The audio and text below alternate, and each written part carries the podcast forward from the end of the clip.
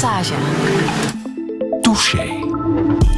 Touché vandaag met Luc van Gorp. Goedemorgen. Goedemorgen. Voorzitter van de CM, de Christelijke Mutualiteit. Het grootste ziekenfonds van het land met 4,5 miljoen leden en zo'n 8000 medewerkers. Al lees ik in jouw boek Mensenmaat, jouw nieuwste boek dat afgelopen week eh, is verschenen, dat je helemaal niet houdt van het woord ziekenfonds. Gezondheidsfonds, dat zou veel beter zijn. Waarom? Al direct een serieuze vraag. Ah ja. Om van start te gaan.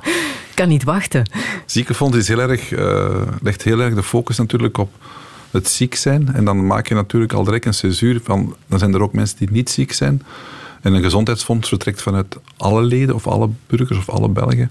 Um, en dat is een heel andere manier om te kijken naar, naar eigenlijk gezondheid. En we hebben intern heel erg de discussie gevoerd binnen CM. Um, hoe moeten wij vandaag uh, gezondheid definiëren? En dat is veel meer eh, gebonden niet alleen aan een fysieke of een lichamelijke component, waar wij heel erg de focus op gelegd hebben de laatste eh, 50, 60 jaar, maar ook op een psychische component, een zingevingscomponent, een kwaliteit van leven component. En dan is het niet omdat je bijvoorbeeld een beperking hebt, gehandicapt bent, dat je dan ziek bent bijvoorbeeld. Integendeel. En we merken vandaag dat alle mensen eigenlijk beperkt zijn. We hebben allemaal beperkt. We zijn allemaal niet perfect. En vandaar dat we eigenlijk allee, de, eh, de stap hebben gezet van we gaan naar een gezondheidsfonds. Niet als een soort van marketing, van oh, we gaan het eens hier even fris zetten. Mhm. Nee, omdat um, alle mensen eigenlijk beperkt zijn en vragen hebben rond welzijn, rond gezondheid enzovoort. Ja, maar klinkt hier ook een beetje een marketeer door? In nee, want dat is... Um, ik denk dat het belangrijk is in, in het verhaal dat we schrijven met, met CM, en trouwens ook andere mutualiteiten zijn toch ook die beweging aan het maken, dat, je, um, dat alles vertrekt vanuit inhoud, vanuit het perspectief van mensen. Uh, mm. Dat je mensen zeer goed probeert te voelen. Um, en dat je daar dan achteraf een, een, een marketeer op zet om het dan, he, de verpakking mooi te maken. Maar voor mij, als er dan geen inhoud is voor de verpakking, dan is dat een lege doos. En dat vind ik iets wat ik eigenlijk altijd heel erg gevonden heb. Hoe zou jij jezelf omschrijven? Het is moeilijk natuurlijk om jezelf te omschrijven. Um, als ik dat soms hoor bij anderen, was ze dan al eens wel iets zeggen van... van en, ik hoor dat, uh, en ik hoor dat het meest als er een foto van mij gemaakt wordt. U kijkt zo streng, terwijl ik dat aanvoelen absoluut niet heb. Maar dan zeggen ze, je moet, je moet eens lachen. Um, natuurlijk, de verantwoordelijkheid die je hebt, vraagt wel wat strengheid waarschijnlijk. Nu, um, die strengheid zal er zeker wel in zitten. Vroeger, als ik in het onderwijs stond, voor een volle aula, heb ik eigenlijk nooit een probleem rond gezag of zo gehad. Ik heb nooit niet begrepen waarom, maar dat ja. had misschien te maken met mijn uiterlijk. En mijn grootte. Ik ben natuurlijk eigenlijk een, een grote mens, een meter 97, dat zal wel wat meespelen. Um, ik, ik, voel wel aan dat ik een, een, persoon ben met een aantal principes die, die ik eigenlijk wel heel belangrijk vind. Um, en ik merk als, ik, als die dan in het gedrang komen, rechtvaardigheid of eerlijkheid of vertrouwen, um, dat zijn bij mij nogal absolute begrippen. Hè. Vertrouwen, um, als je zegt ik vertrouw jou, dan is dat 100%, dat is niet 60% of 70%, dat werkt niet. Het is het een of het ander. En als ik merk dat dat geschaad wordt, dan ben ik wel iemand die daar heel erg op kan reageren vanuit een soort onrecht. Dat ik daar dan ja, dat, dat heeft een, een, waarde die je voelt dat die geschaad is. Dat heeft dan te maken met een emotie. Um, en dan ga je daarop reageren en dan ga je proberen in waarheid te staan met... Ik ben, um, denk ik, een snelle denker. Dus dat is soms heel lastig voor anderen. Mhm. Dus het vraagt wel wat tijd om mij te leren kennen, om mij beter te leren kennen. Omdat ik natuurlijk um, dat zelf ook wel aanvoel. Ik ben heel associatief. Ik kan van links naar rechts, naar, naar, naar boven, naar onder. Uh, uh, om, vanuit ervaringen die je hebt en die je ziet, en je probeert dat te capteren, dus dan wordt er wel gezegd, je, je bent wel snel. En ik, ik ervaar ook wel in, in, mijn, uh, in mijn rol binnen, binnen CM, dat ik dan ook wel vooruit wil gaan, van als je, als je het gezien hebt en door hebt, dan wil je vooruit. Van, allee, kom aan. Hè. Maar dan heb je natuurlijk nog wel wat tijd nodig om het aan de mensen uit te leggen. Wat bedoel je nu hè, um, in feite? En dan heeft het boek, wat, hè, wat nu geschreven is, um, daar wel toe bijgedragen. Zet dat nu eens op papier, want dat is wel een hele boterham wat je allemaal in je hoofd hebt, omdat dan... Hè, dus, um, het heeft met mijn persoon te maken, maar anderzijds, als ik dan kijk naar mezelf, hè, hoe dat ik mezelf zou omschrijven, ik, ik, het woord dat het best bij mij past is sober. En. Klinkt wel ernstig, hè, maar ik ben heel sober. Um, sober in, ja, wordt, ja? wordt ook wel eens gezegd. Van, ja. van, ik, ben, ik heb heel weinig nodig om, om gelukkig te zijn. Um, heeft te maken met dat ik ook niet zo heel veel voor mezelf verwacht. Maar sober betekent niet arm. Hè. Dus ik, ik, arm van geest. Hè? Dus ik, ik, voel me heel rijk in, in sober zijn. Van, van, ehm, en, en, dat gaat over het aankopen van spullen voor mezelf, van, van een broek of een hemd. Hè. Dat, mhm. dat, dat, kan op mij altijd wel wachten. En dat is niet gierig, hè. Of, dat, absoluut niet, maar het heeft wel Um, te maken met de essentie. Ja, ik Zich beperken tot de essentie. En als ik sober zeg, dan heeft het altijd iets met diepte, iets in de diepte te maken. Van, van, ja. Emotioneel, mag ik dat ook zeggen? Soms wel en soms niet. Ik denk, ik denk dat ik ehm, soms heel rationeel kan zijn als, als er beslissingen moeten genomen worden en die ik dan ook eigenlijk neem. En dan zonder, zonder rancune of, of heel duidelijk vanuit een verantwoordelijkheid maar wel soms heel emotioneel om te komen tot een beslissing. Mhm. Maar ik merk wel, als ik een beslissing heb genomen, ben ik eigenlijk heel rationeel. Mhm. Eh, maar het, het, proces er naartoe, en het gaat dan vaak over mensen, dan, dan ben ik wel een vat van emoties, juist omwille van de link met de waarden die je belangrijk vindt. Mhm. Je vindt gezag belangrijker dan macht. Ja. Wat is voor jou het grote verschil tussen die twee? Gezag krijg je van andere mensen. Uh, en de macht is iets wat je neemt. Hè, en, dat je dan, uh, en ik denk dat je heel weinig uh, macht zou mogen gebruiken. Ik merk dat ik, um, wordt mij ook trouwens gezegd, dat je een, een soort machtspositie hebt door de functie. Um, waar ik dan altijd zo wel van verschiet, van waar zit dan die macht? Hè? Um, en die zit daar effectief. Je kan een aantal beslissingen mee afdwingen vanuit je verantwoordelijkheid die je hebt. maar gezag is iets wat je krijgt van anderen. En ik kan dat heel erg eenvoudig toepassen op mijn leven tot vandaag. Van, van, ik heb eigenlijk in mijn leven nooit gesolliciteerd. Het is altijd op vraag van, wil je komen of wil je dit doen? En ehm, dat is een geluk, hè, want dat is natuurlijk heel aangenaam dat je, dat je de keuze hebt om te kiezen dan. Um, Maar het zegt wel iets over van, ik heb nooit de, de, de, de functies die ik zou geambieerd hebben niet op die manier geambieerd van dat geeft mij dan macht, maar het is eerder vanuit een twijfel, want ik merk dat ik in, elke keer als ik een beslissing moest nemen lang getwijfeld heb. Altijd van eerst de vraag niet willen horen, dan komt die vraag wel terug en dan de tijd krijgen om erover na te denken en dan op een bepaald moment die verantwoordelijkheid wil te nemen en dan ze ook te nemen. Dus dat is dan ook eh, een heel traject dat je loopt met jezelf, maar waar ik dan ook, en dat is ook weer een, een, een, een braaf woord, hè, heel dankbaar ben van dat ik dan die verantwoordelijkheid krijg ja. Maar ze dan ook neem. Dus, ja. Luc van Gorp, welkom in Touché. Radio 1. 1. Friedel Lassage. Touché.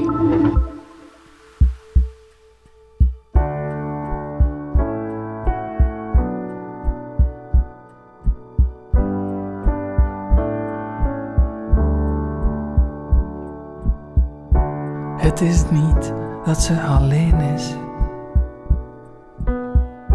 Daarvan heeft ze weinig last, maar ze voelt zich opgesloten in een leven dat haar niet genoeg verrast. In haar spiegel woont een meisje, veel te mager, veel te broos om de schimmen te verjagen. Als de lichten zijn gedoofd. En ik kijk naar hoe ze zucht, alsof ze elk moment kan scheuren. En ik hou haar vast, want daarom ben ik hier. Als ik kijk naar hoe ze zucht, denk ik telkens weer hetzelfde. Mensen zijn gemaakt van dun papier.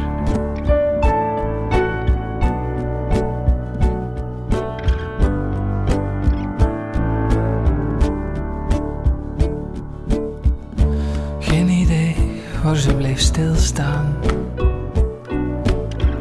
Of welke trein ze heeft gemist. Ze dacht lange tijd dat alles wel zou komen Misschien heeft ze zich vergist. En ik kijk naar hoe ze zucht, alsof ze elk moment kan scheuren. En ik hou haar vast, want daarom ben ik hier. Als ik kijk naar hoe ze zucht, denk ik telkens weer hetzelfde. Mensen zijn gemaakt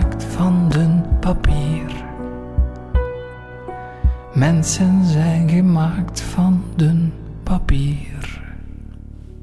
Prachtig nummer is dit. Jonas Winterland en mensen zijn gemaakt van dun papier. Luc van Gorp, je hebt het voorgesteld, hè? Hm. Waarom precies?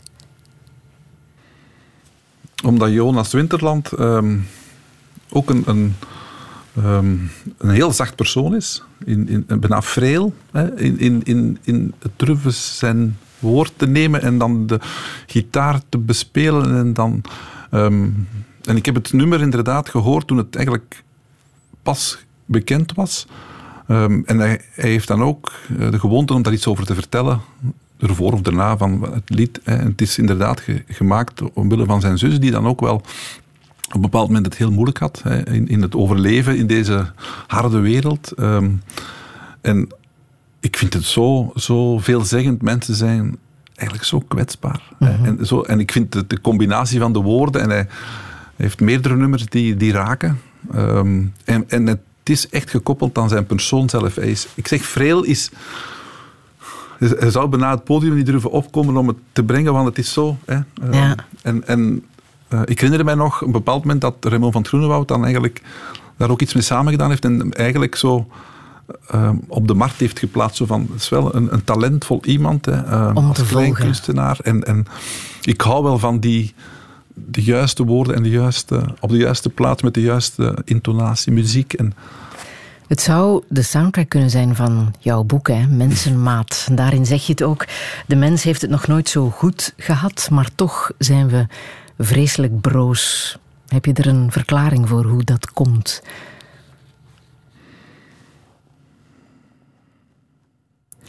Een verklaring, ehm, niet direct, maar mijn ervaring is wel dat ik, dat ik ehm, vanaf dat ik bij wijze van spreken geboren ben, dat ik altijd gevoeld en gezien heb dat, dat mensen kwetsbaar zijn en dat ze zich ook zo aandienen als, als broer of zus, als, als leerling, als student, als, als patiënt, ehm, als bestuurder, als, als collega, als medewerker. ik, ik ik voel het vaak aan als, als er is zoiets rondom ons dat heel hard is, een heel harde wereld. Ik noem het dan vaak systemen, ehm, die het precies hebben overgepakt, waar dat dan die frele of die kwetsbare mens zich dan maar moet inpassen. En, en dus zelf die beweging moet maken uh, om stand te houden, terwijl ik dan vaststel dat heel veel mensen vandaag niet stand houden. En um, ik wil niet veel cijfers noemen, maar op het moment dat we uh, evolueren naar een half miljoen langdurig zieken in, in België. Dat is ontzettend veel, hè? Toch wel vanuit CM die, die betaling moeten doen van die mensen elke maand. Dat is heel veel. Hè. Dat, is, dat is 5, 16, 17 procent van de actieve beroepsbevolking. Ehm, en die mensen zitten niet thuis met een, een nieuwe heupprothese die een jaar lang complicaties heeft. Nee, dat gaat over burn-out, dat gaat over depressie, dat gaat over niet meer geconnecteerd zijn. Dat gaat, heeft vaak te maken, een oorzaak in de werksituatie, maar gaat veel dieper. Ehm, dat zijn kwetsbare mensen. En we hebben daar ook wel wat onderzoek rond gedaan. En dat geeft dan ook een stigmatisering mee. Dus ook de weg terug, dat is terug connecteren met zichzelf en met de samenleving. Dan vind ik dat toch wel ehm, een, een ongelofelijke vraag van, zitten we dan wel in een juist systeem en geven we dan wel voldoende aandacht aan die mhm. mensen die, die heel kwetsbaar zijn. Ik heb een paar heel uh, straffe zinnen gelezen in uh, jouw boek, zoals de mens is geen object waar we ongebreideld aan kunnen sleutelen in een streven naar perfectie. Niemand loopt op de planeet rond met het doel een ziek, ongelukkig of zinloos bestaan te leiden. Het is niet de mens die uh, is veranderd, het is de wereld die is veranderd. En daarom pleit je voor een uh, circulair leven in plaats van een lineair leven. Wat bedoel je daar precies mee? Ik ga dat proberen uit te leggen, want natuurlijk dat is het... Een zeer interessant uh, eh, systeem. De kern van het boek... Um, ik heb het altijd al lachende gezegd van... van uh, wij zijn geobsedeerd door, door... Of we zijn opgevoed door het belang van leeftijd. Van verjaren en een jaartje ouder en nog een jaartje... En ouder worden. En dus ik noem dat dan kwantiteit van leven. En maak dan altijd een grapje van als we dan iemand hè, zijn verjaardag vieren, lang zal je leven, lang zal. Hè, en dan nog een mhm. keer. Mhm. en, en, en het is heel vreemd. En natuurlijk is een, een lang leven een heel mooie gedachte, op voorwaarde dat daar ook uh, niet kwantiteit, maar kwaliteit. Hè. Dus dat het leven ook oké is om te leven. En ehm, op een of andere manier zijn we dat in ons systeem vergeten mee te nemen. Hè. Dus er is absoluut uh, geen bange gedachte om oud te worden en naar een woonzorgcentrum te gaan enzovoort.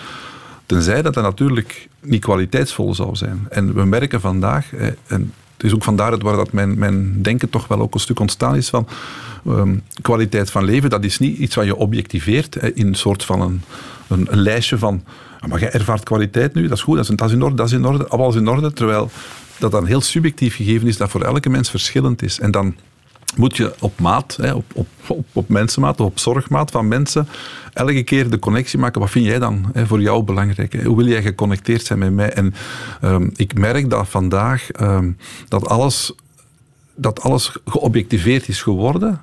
En dan durven we nog zeggen, en er is dus nu kwaliteit. Want kijk, we hebben overal groene lichtjes. Hè?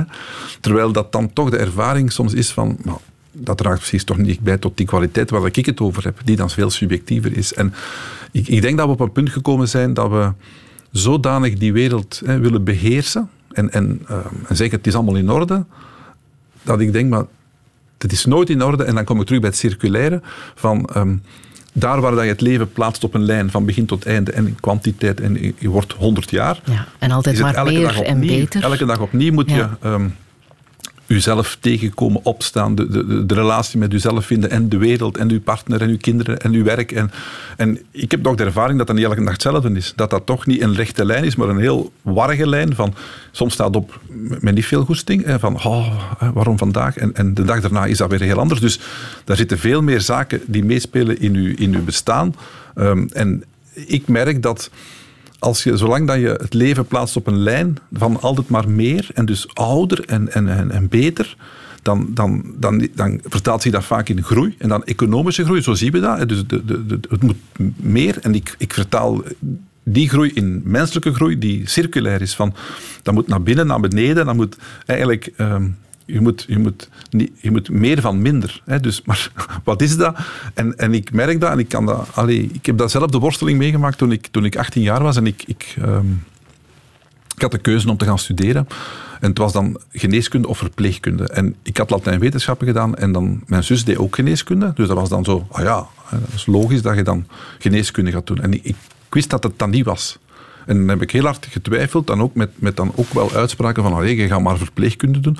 Ik kon dat toen niet goed uitleggen waarom dat ik dat wou doen, omdat ik voelde wel een verschil.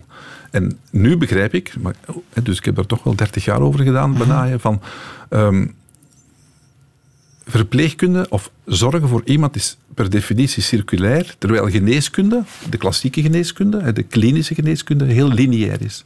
Wij gaan u repareren, u bent dan weer in orde. Punt. Terwijl dat ik ervaren heb, achteraf ook, als verpleegkundige, het is elke keer opnieuw. Het is nooit gedaan. En mhm. het feit dat je dat toelaat, dat geeft een andere soort rust in je bestaan en is mogelijk een oplossing voor de, de ziekteproblematiek van vandaag van zoveel mensen die ervaren dat ze op die lijn geen stand houden. Maar ik denk als je in een cirkel zit, dat je veel meer kan stand houden.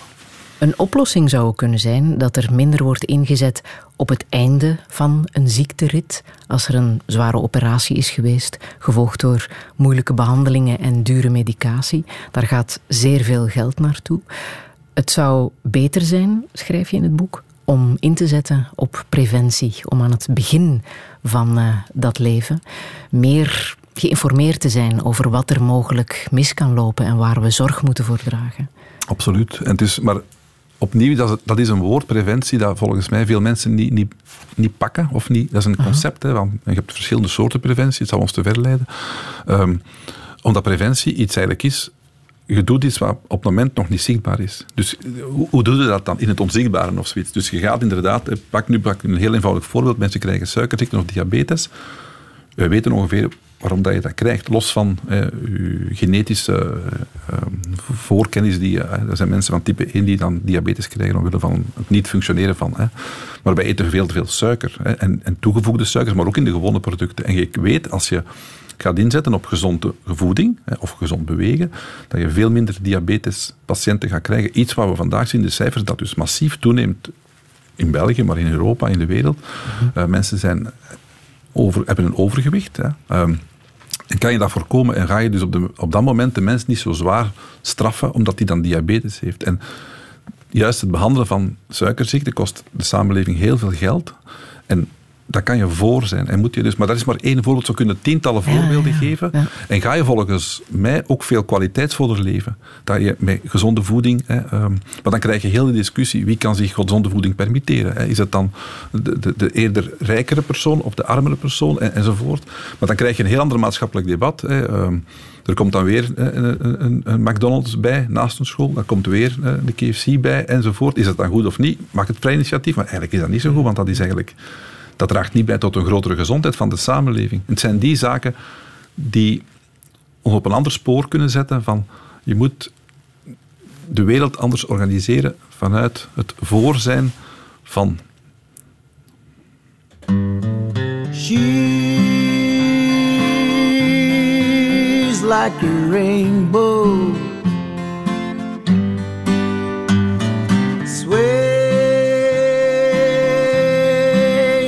Why she glows.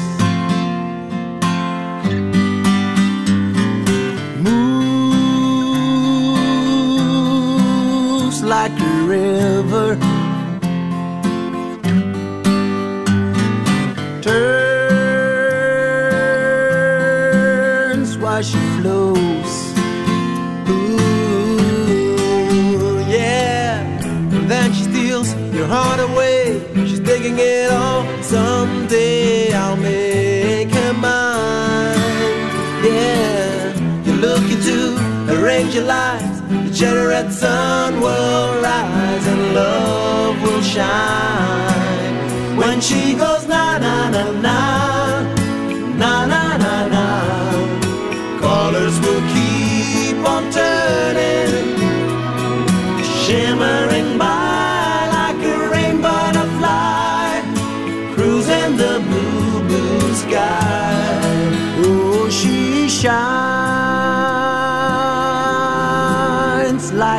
flower. Mm, while she grows. Oh, yeah. And then she wipes the tears away, holding your hand someday like lovers do. Oh, you hesitate another while, showing her magic smile and dreams come true. When she goes na na na na, na na na na, colors will keep on turning, shimmering by like a rainbow butterfly, cruising the blue blue sky.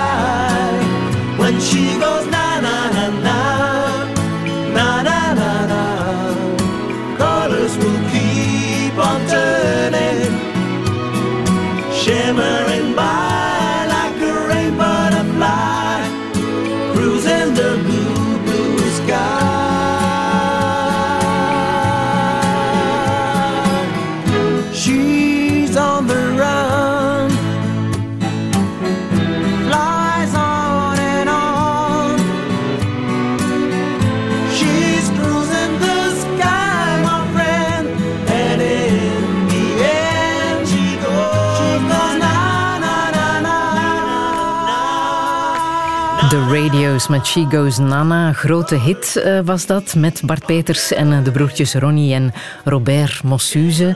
Luc van Gorp, je hebt een eh, bijzondere reden hè, waarom je dit laat horen. Ja, om, om verschillende redenen. Ehm, het was inderdaad de groep de Radio's en dan Bart Peters. En ehm, Bart Peters was ehm, in het college in Lier, het Sint-Humaris College, een begrip, maar dat was een duo toen. Dat waren Stijn en Bart Peters. En die droegen, die droegen of die, die, die draaiden de fuifjes. Eh, Dat was een soort van DJ. Hè. En jij zat op diezelfde school. Die zat op die school en die had ook dezelfde studies gedaan, maar die zat voor mij. Dus ik heb die eigenlijk, die was dan vertrokken, maar die liep daar nog wel ergens rond, omdat, dat toch wel iemand was die opgevallen was ook bij onze leraars en die daar regelmatig naar verwezen. eh, Dat, en, en ja, dat, dat was toch een bepaalde cultuur op de school die, die daar op een of andere manier ruimte voor liet. Dat, dat, dat zulke profielen ehm, niet weg werden uh, gemasseerd, maar wel de ruimte kregen om dingen te doen. Dus dat was wel... Ehm, en, en Bart Peters was dan toch eerder iemand die chaotisch, hè, uh, creatief, uh, op, op, op, dat niveau. En al bekend en ook, daardoor waarschijnlijk in de lessen ook heel vaak aanwezig was. Ja, en, en, en, al bekend ook, hè? Want was al bekend, ja. jonge kerel Ja. al op televisie, bij Onkel Bob. Ja. Ja. En het is ook onze, onze kindertijd eigenlijk. Dus dat, hè, Bart, we zijn eigenlijk met Bart Peters opgegroeid. Ik was dan zelf van, van Hoven. En Bart woonde dan in Boeghout. Dus eigenlijk op dat vlak was dat ook een hele ehm, omgeving waar dat je die mensen wel kon tegenkomen. Hè. Of een Hugo Matthijs woonde dan ook in Hoven. En dat was, je, moet dat, je kunt dat niet voorstellen als kind dat dat eigenlijk allemaal door elkaar liep. En dan... Um, dat waren dan mensen die, die het verschil maakten. Toen zeker nog veel meer dan nu, omdat er toen veel minder bekende mensen waren. Hè. Maar, Ja. En ik, ik blijf ook het, het, het verhaal of het, het, de muziekgroep heeft, heeft zoiets positiefs of zoiets aangenaam. En dit nummer is dan, was dan zo uniek hè, in het, het verhaal dat dan daarna hè, met uh, Robert en Ronnie Mossuza waar dan eh, inderdaad eh, Robert overleden is, maar dat is altijd zo blijven. Dat, dat, ook dat stukje muziek is een stuk mythisch gebleven. Hè? Zeker omdat dat niet zomaar te grabbel mocht gegooid worden in een optreden of, of Ja. opnieuw mocht gezongen worden. Of, en dan heeft dat zoiets Ja. iets, ja, heilig. Jij komt uit een groot gezin, hè? Zeven kinderen? Ja, ja.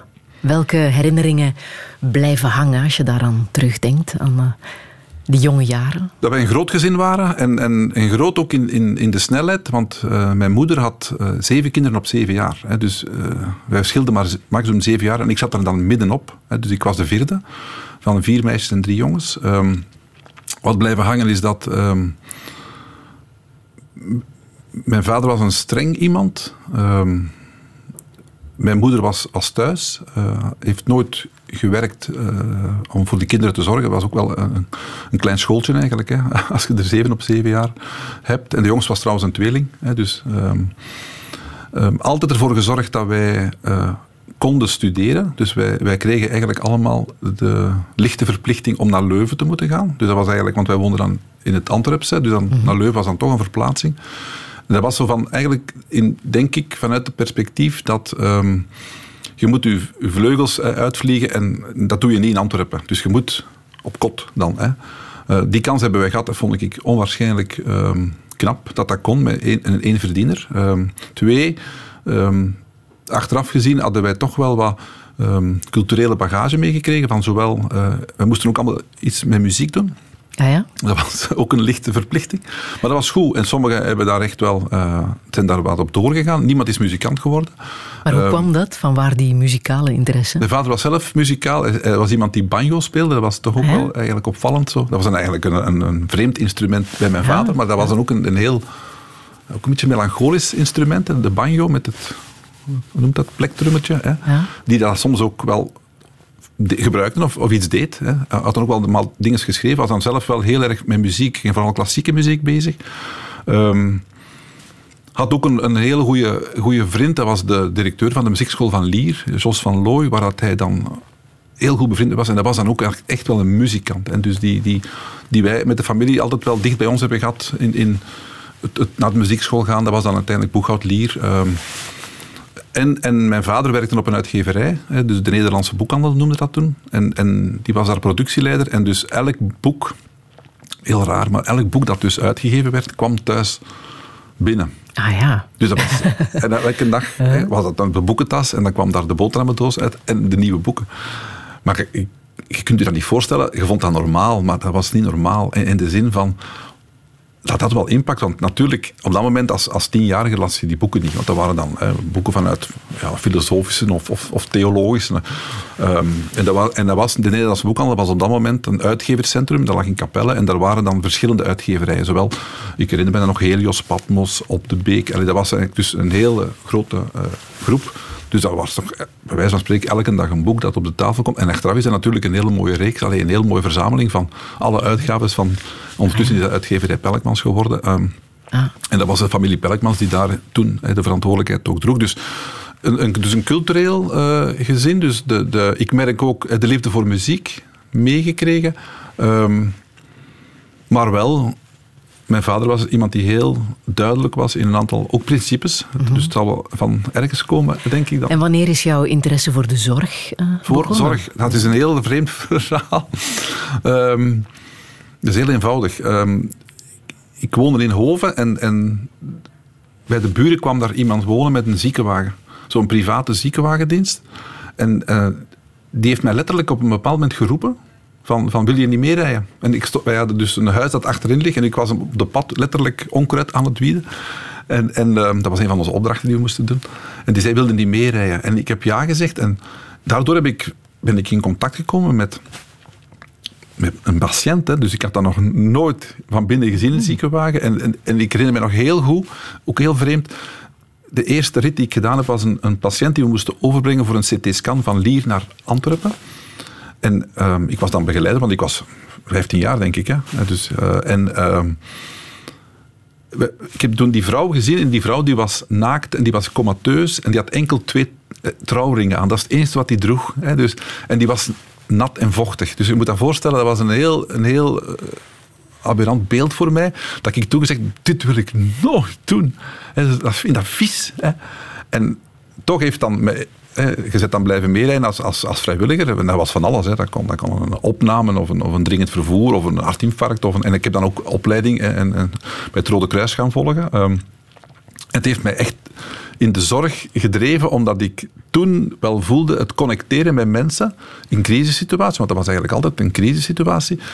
Ik, ik deed dat wel graag. Zo van op dat moment rust brengen bij mensen. Het, het overzicht hebben en eigenlijk in een crisissituatie het, het, ja, de rust uitstralen. En ik merk dat ik dat ik vandaag nog doe. Dus ik hou wel van crisis. Ergens. Ja. Daardoor. Ja.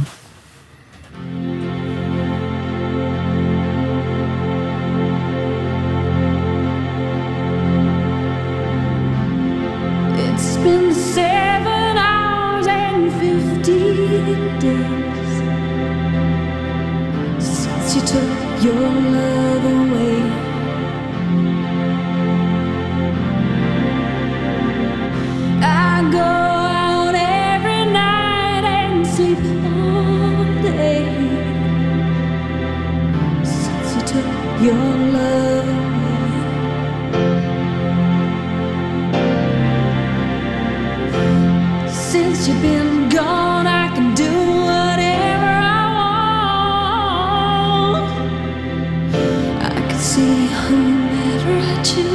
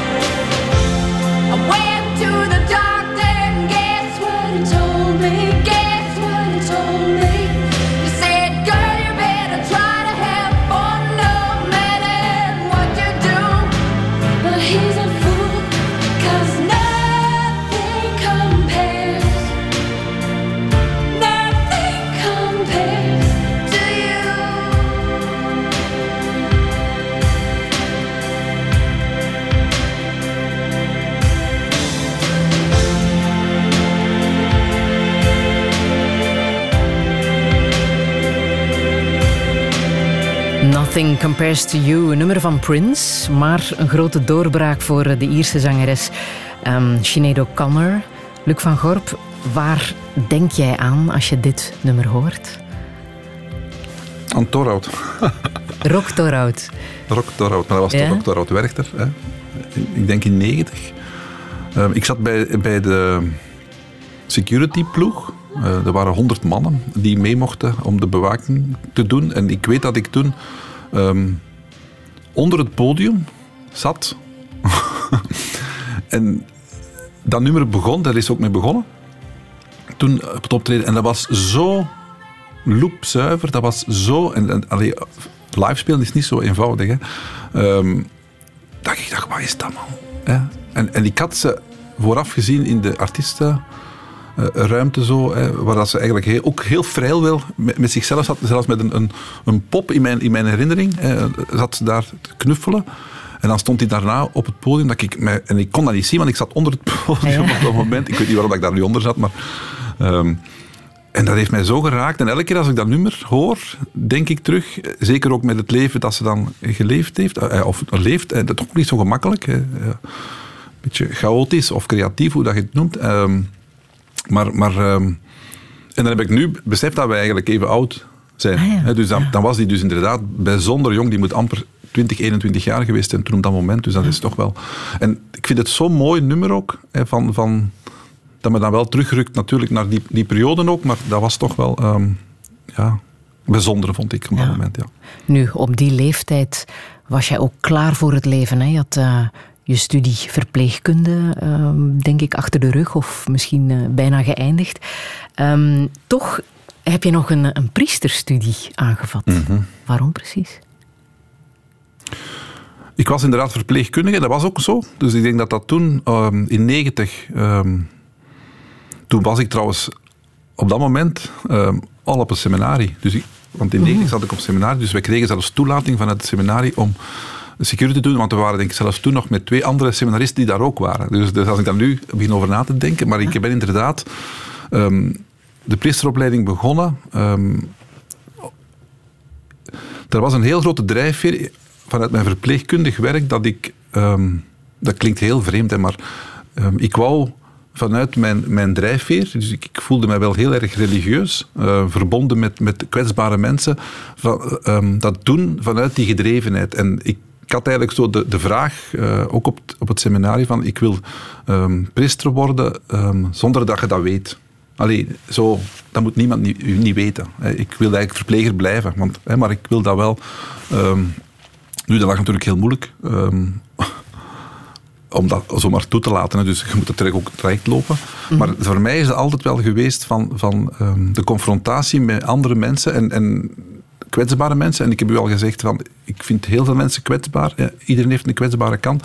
Om daar dan verbonden mee te zijn en niet de genezer zijn van het fysieke, hè, maar de, een stuk de, de, de heler te zijn van, van die kwetsbaarheid. Of die, het, en niet, niet genezen, hè, want genezen is dan, het is dan af. Mhm. Maar het helen van een persoon, zo van... Maar dat heeft mij wel goed gedaan, dat gesprek. Of dat was wel leuk. En ik, ik had ook wel ik heb dat ook, want ik ben dan als verpleegkundige blijven verder werken. Ehm, tijdens mijn studies uh, filosofie en theologie. Um, waren de mooiste momenten in het ziekenhuis, want ik heb dan s'nachts vooral gewerkt als verpleger. Um, de verhalen te beluisteren van, van de mensen. Die, die, en dat was soms heel, heel, heel, heel hard. Wat de mensen allemaal meegemaakt hadden. En dat was een, een soort biecht die ze precies vertelde tegen een wereldvreemde mens of een wildvreemde mens. En vaak, allee, dat gebeurde dat die mensen morgens gewoon gestorven waren. Dat was precies zo van, dat die zich van binnen hadden proper gemaakt. He, zo van, het is, ik ben klaar nu. Het is, ik heb het kunnen zeggen. En dat gaat dan, ging over ontrouw of, of oneigenlijke kinderen. Of, of, dus echt niet, geen details. Hè. Dus um, het heeft me altijd wel... Het, ik, ik, ik, ik, ik weet mijn woorden hè, van, van uh, religie of, of het verbonden zijn met, met uw diepste zijn, uh, in verbondenheid met, met natuur, maar ook met een, een, een andere misschien, uh, heeft mij altijd wel uh, dicht bij de aarde gehouden. zo, zo, doe maar gewoon. Je omschrijft die seminariejaren, drie jaar lang, als de mooiste van jouw leven, maar toch heeft het instituut jou ontgoocheld. Hè? Er waren dingen die jou niet zo bevielen. Kan je omschrijven wat precies? Wat hield jou tegen om, om door te zetten? Natuurlijk, de, de, opleidingen worden georganiseerd door een instituut. Hè. dat was ook heel duidelijk. Ehm, je moest dan letterlijk op, op, op de koffie bij, bij de leiding van een seminarie, maar ook bij, bij de kardinaal, hè, want ik zat in Mechelen-Brussel. Dus, uh, en zelfs dat gesprek met, met kardinaal Daniels was dat toen, dat was toch bevreemdend. Zo was, dat was zo... Waarom? Um, ik voelde daar geen connectie.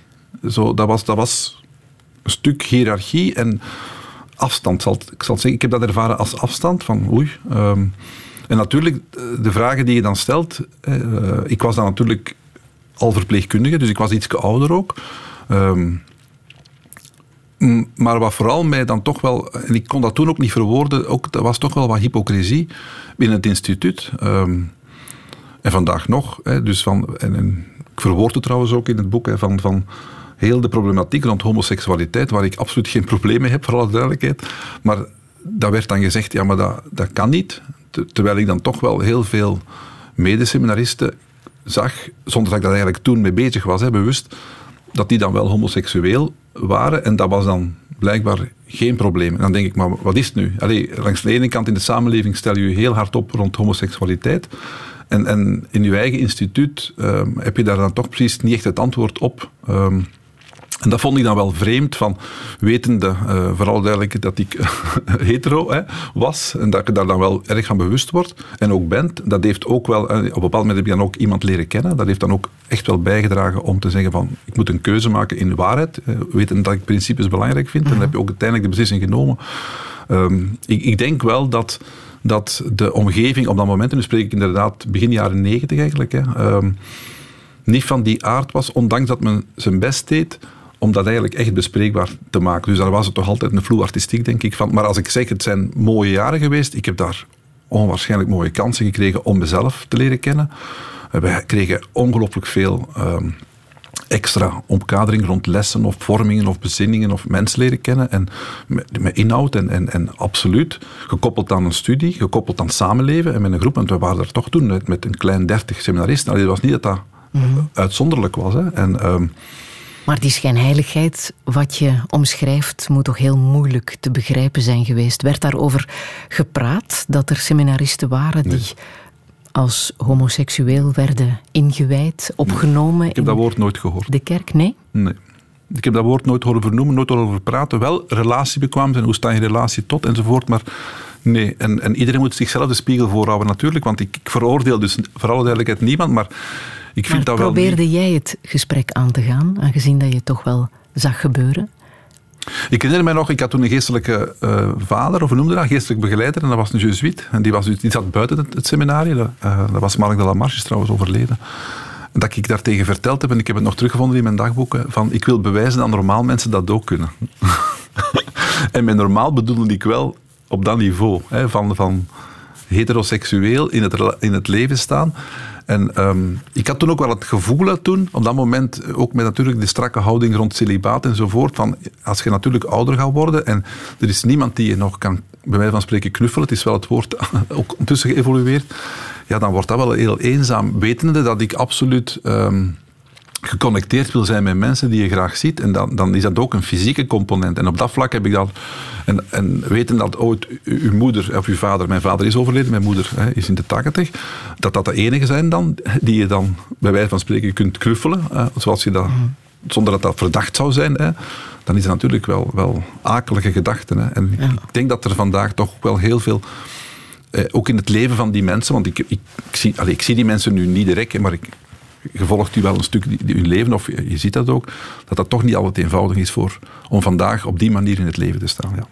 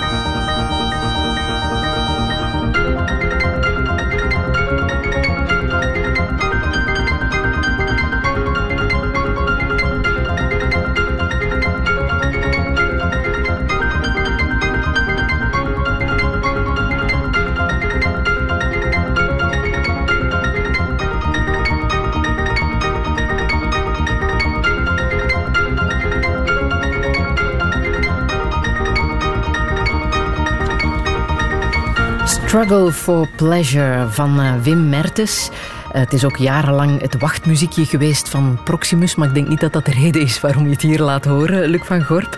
Wat is uh, wel jouw reden om dit te laten horen? Het is piano. Um, het is, is um,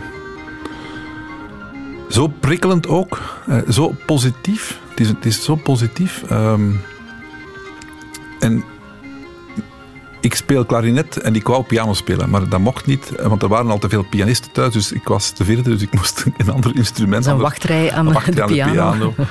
ik heb daarna nog wel wat pogingen gedaan om piano te spelen. En ik speel wel piano, maar ik improviseer enkel. Dus ik kan, geen ik kan wel noten lezen, maar natuurlijk kan ik mhm. noten lezen, maar niet via de piano. En ik... Um, mijn oudste zoon uh, speelt ook piano, maar ook, ook recreatief. En dat heeft hij ooit wel zelf ingestudeerd op het moment dat ik dacht, amai zeg, ho, dat is toch niet zo eenvoudig. Ja, ja. En dus dan natuurlijk is altijd wel een soort fierheid als een van de kinderen dat dan kan zelf spelen. Hè. Eh, maar was het ook een optie geweest in jouw leven om professioneel muzikant te worden? Ja. Dus, ik, dus eh, dat was misschien wel de moeilijkste keuze voor mij. Toen ik 18 jaar was, ga ik nu ehm, de zorg hè, in of ga ik muzikant? Want ik ik zat toen op dat moment nog op muziekschool en, en ik deed dan klarinet enzovoort en kamermuziek. En dan, um, ik heb dat ook afgewerkt met, met de klassieke toen, ik weet niet dat dat nog vandaag bestaat, maar een regeringsmedaille voor, voor de instrumenten. Dus dat was wel. En ik zat toch wel met een aantal muzikanten die, die bijzonder goed speelden en ook achteraf hun eerste prijs en zo hebben gehaald in, in die sector. Um, maar ik dacht altijd, naïef waarschijnlijk, van als ik muzikant word, kan ik nooit verpleegkundige worden. Als ik verpleegkundige word, kan ik nog muziek maken. Maar dat is waar. Zwaar. In de theorie is dat waar. Maar in de praktijk, als je dan natuurlijk verhuist vanuit Antwerpen of Leuven, Limburg, dan heb je toch op dat moment door ander werk eh, veel minder muziek gespeeld. Dus op dat vlak spreek ik vandaag wel veel minder muziek, maar ik blijf wel heel erg geboeid door al wat er gebeurt rond muziek. Ja. ja. En het is zeker ook de voedingsbodem, alles wat je nu vertelt, om uh, in jouw boek te schrijven, om volwaardig te leven, hebben we cultuur nodig. Mhm. En dat is het voorbije jaar maar al te goed gebleken, hè, toen we cultuur moesten missen. Waarom ben je daar zo van overtuigd? Om een volwaardig leven te leiden, cultuur, hebben we cultuur nodig? Cultuur raakt, hè. Dat is, en ik heb dat ook met, ook scha en schande moeten leven. Um, en ik heb misschien wel iets belangrijks gezegd. Ik heb klarinet gespeeld eigenlijk vanuit een beheersingsmodel, de klassieke muziekschool. En piano heb ik gespeeld vanuit een, een creativiteit of een soort chaos zonder... Dus het improviseren. En ik, ik merk dat, eh, als ik dat dan nu vertaal naar de cultuursector, dan is uh, in mijn beleving, voor mijn stukje, was muziek eerder dan structuur. Hè. En mijn vrouw, ehm, die dan woordkunst en, en theater had, had gedaan, eh, ook in het klassieke circuit, ehm, daar heb ik dan eigenlijk het, het theaterleven leren kennen, waar dat ik dat van het begin dan bekeek als iets heel... Ik wilde dat structureren en verstaan en begrijpen. Gelijk dat je dan muziek zou begrijpen of zo. Hè. En dan heeft ze mij gezegd, maar je moet dat niet begrijpen, je moet dat voelen. Dat moet u raken. En ik was zelfs lastig. Hè. Ehm, dat, dat, dat, ik zeg, maar leg me dat nu toch eens uit. Ik versta dat niet, wat hier gebeurt. Hè. Ehm, en nu merk ik, nu, na hè, eh, zoveel jaren samen, dat, dat, um, dat ik dus snak, en ik heb dat laatste jaar echt wel gevoeld, naar het theater, het, het, het overweldigende, het ondergaan. En het, het, is nog erger, van, van, ik merk dat theater, hè, in zijn breedste perspectief, bijdraagt tot gezondheid van mezelf, maar van mensen. Van, van, en dat we onwaarschijnlijk veel kunnen leren van theater en cultuur. En, en dat ik dus echt nu ook vandaag in mijn job actief op zoek ga naar, naar projecten van mensen die iets doen rond sterven of gezondheid of palliatieven. Of, of, en dat wij projecten opzetten um, om, om ja, um, eigenlijk in plaats van een pilletje te geven, geven we een theaterticket. Het kan bijdragen tot gezondheid. We hebben zo, eh, en dat, dat moet in principe nog landen met Bozar zelfs, een project gedaan. Of proberen Europees middelen binnen te halen om we gaan naar theater en je gaat ervan beter worden. Ja, ja, ja. Dat is toch wel indrukwekkend en dat heeft volgens mij een andere kostprijs voor de samenleving dan het andere circuit dat we hè, er straks Hebben boeken ook dat effect? Want je hebt hier nu het boek uh, The Game van de Italiaanse auteur Alessandro Barrico meegebracht. Um, is dat ook een soort pilletje dat beter uh, en efficiënter zou kunnen zijn om een gezond leven te leiden? Het is een, het is een ander niveau. Hè. Het is, want natuurlijk, het boek beschrijft eigenlijk de de impact van, van het online eh, of het gedigitaliseerde of het niet gematerialiseerd leven, dus van on- en offline. En het boek heeft mij zo geraakt, omdat het natuurlijk uw eigen geschiedenis is van wij zijn nog geboren zonder computer hè, en wij zijn vandaag geconnecteerd met ongeveer alles.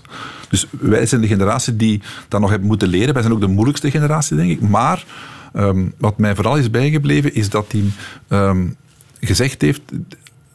Je, je bent maar in de wereld op het moment dat je het verschil tussen off en online niet meer maakt. Wij, wij zullen nog zeggen, ik ga even online. Maar ik zie dat mijn kinderen dat niet meer zeggen. Die zijn altijd online. Hè. Dus, dus, of dat nu materieel of niet materieel is. En eh, daarvoor vond ik het boek niet zo belangrijk. Maar uh, het, het, juist die digitalisering gaat onze, onze wereld heel erg transformeren. Is trouwens bezig. En ik, hij past dat dan toe op een aantal sectoren van zowel het, het politieke, de klassieke politieke partij, maar hij, en hij doet dan, uh, dus op een bepaald moment heeft een, uitspraak over het onderwijs, waar dat hij het aanvoelen heeft dat die een stuk in een soort lethargie gebleven zijn van we hebben de schoolvakanties, we hebben de, leslokaal, we hebben de vakleraar, we hebben de vak, vaste benoeming. En, en hij zegt op een bepaald moment dat um, op het moment dat ook in het onderwijs men gaat doorhebben dat die transformatie via digitalisering ook het onderwijssysteem helemaal gaat hervormd worden, dan zegt hij, dan zal dus uh, alles wat daar beschreven wordt, namelijk de leslokalen, de vakken, de leraren, naar het stort gevoerd worden, de schooljaren, het examen. De, en dus die, dat is wat hij zegt van, ik denk zelfs nu, want het boek is geschreven voor corona, dat we door corona al de eerste transformatie gezien hebben, want wat gebeurt er eigenlijk binnen het onderwijs? En ik denk dat het na de corona, dat, er, dat hij gelijk zal krijgen dat, dat leren, hè, want dat gebeurt dan vandaag binnen het onderwijs, dat dat niet um, gebeurt in een monolithisch blok van de school, maar leren gebeurt overal. Thuis, in een lokaal, niet in het lokaal, uh, heel uw leven zelfs. En niet op het moment dat je hè, zo gezegd voor iemand zet die u dan leerkracht, hè, die u dan iets meegeeft. Dus en ik denk dat er... Um, dat we ons heel erg moet bewust moeten zijn dat dat gaat gebeuren. Maar dat geldt evengoed voor ons als gezondheidsfonds. Dat wij ook die transformatie aan het maken zijn van hoe moet je je connecteren met de wereld die rondom is. En onze wereld, ook onze wereld binnen CM, is bij wijze van spreken compleet gedigitaliseerd. En ga je op een andere manier moeten connectie maken met het lid. Zoals in een school er anders connectie gemaakt moeten worden met de student of de leerling. Ja. Weg met het uh, klassieke onderwijs. Is uh, dat wat je eigenlijk bedoelt? Ik denk dat het onderwijs voor een ongelooflijke uitdaging staat om zichzelf eruit te vinden en niet in een soort van we gaan een weekje minder lang of minder meer verlof, maar echt fundamenteel de sprongwagen. Radio 1. 1. Friedel Lassage. Touché. Touché met Luc van Gorp. Al zes jaar lang leidt hij de christelijke mutualiteit. Ook al is de CM het grootste ziekenfonds van ons land, toch houdt hij niet van het woord ziekenfonds. Veel liever wil hij inzetten op gezondheid. Iedereen streeft naar een kwalitatief leven, maar waarom beseffen we pas de waarde van dat leven als we ziek zijn? Grote levensvragen die hem zowel als verpleger, filosoof als theoloog mateloos interesseren. Hij verwerkte zijn ideeën in het boek Mensenmaat, een pleidooi voor imperfectie. Want is het streven naar perfectie niet de oorzaak van alles wat fout loopt? En hoe moet het verder? Wat is er mis met het onderwijs en de kerk? En is het wel een goed idee om zo lang mogelijk te blijven leven? Dit is Touché met Luc van Gorp. Een goede middag. Als ik oud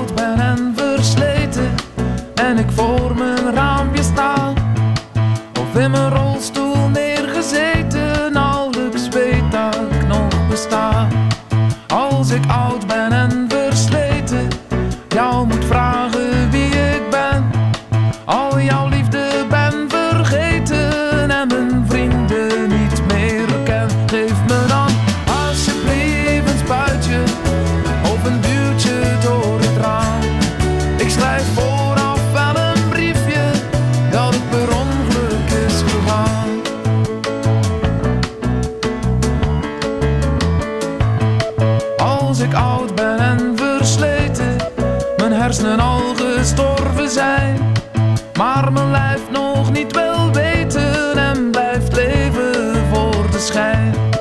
Als ik oud ben en versleten, enkel mensen werk verschaf. Als ik niet meer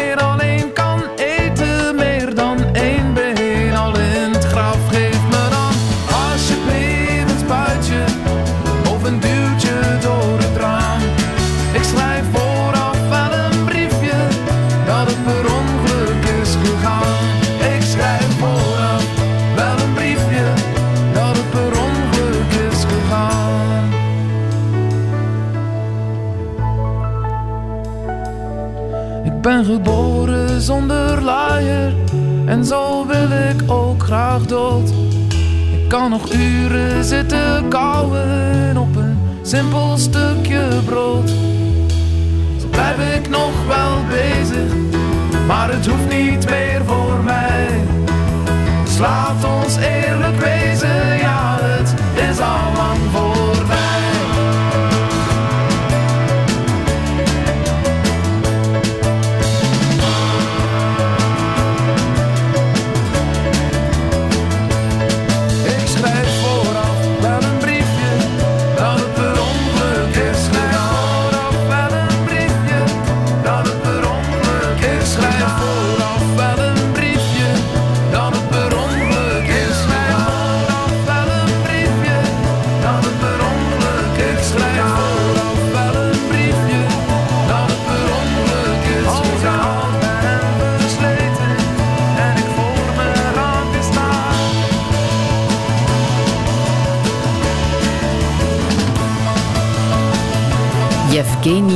Oud en Versleten. Luc van Gorp, straffe tekst is dit, hè?